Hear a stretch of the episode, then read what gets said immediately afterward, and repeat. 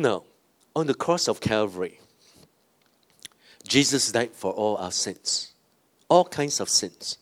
The blood of Jesus can wash away all sins and impute to us, impute to the believer the gift of right standing.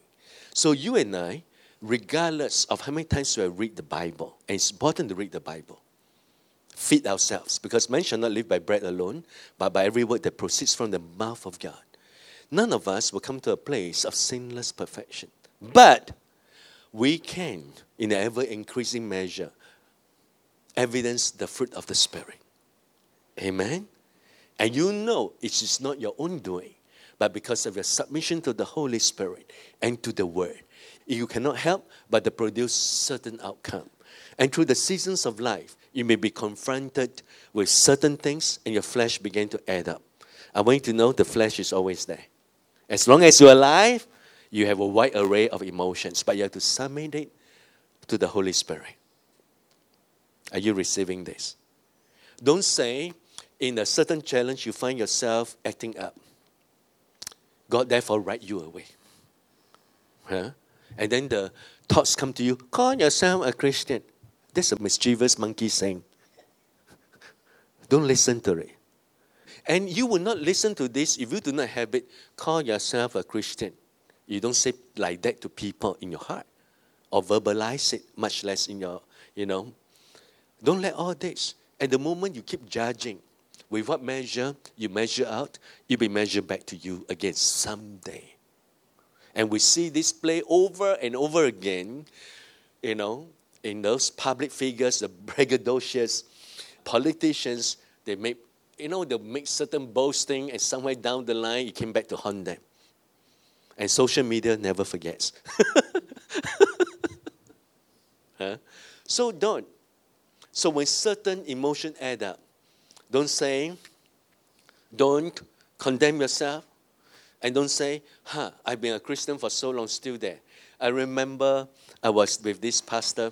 Uh, once upon a time, we were great friends, but then there's different calling of God. And when we were, and one of the things he said, I'm so surprised, you know, that, that thing, my flesh is still there. You know, he, he wants to get rid of it. I understand his heart, bless him, you know. But Apostle Paul says this I know in my flesh that dwelleth no good thing at all. You just have to accept it.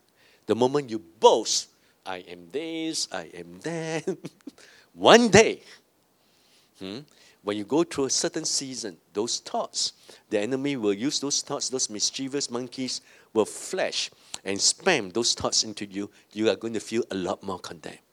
So free yourself from all this.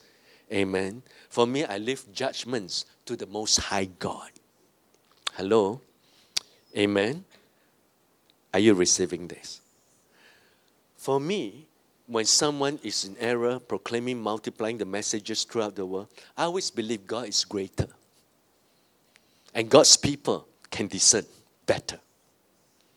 And I say this again it is all right to disagree.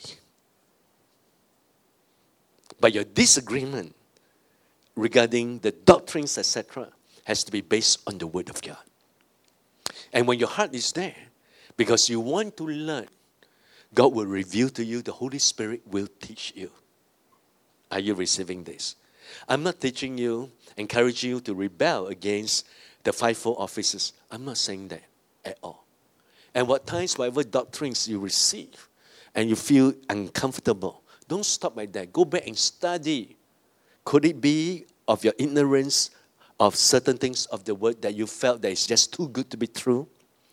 Go, go into the word over and over and over again. Don't just take it at face value if you are uncomfortable. Study the word. Greetings, dearly beloved. This is Brother John. Thank you for learning with me. Remember, we are saved by grace through faith in Jesus Christ alone. And all of God's promises in the Bible are yes and amen in Jesus Christ. I wish you well and shalom. For more resources to build your life, please visit wisdomtabernacle.org.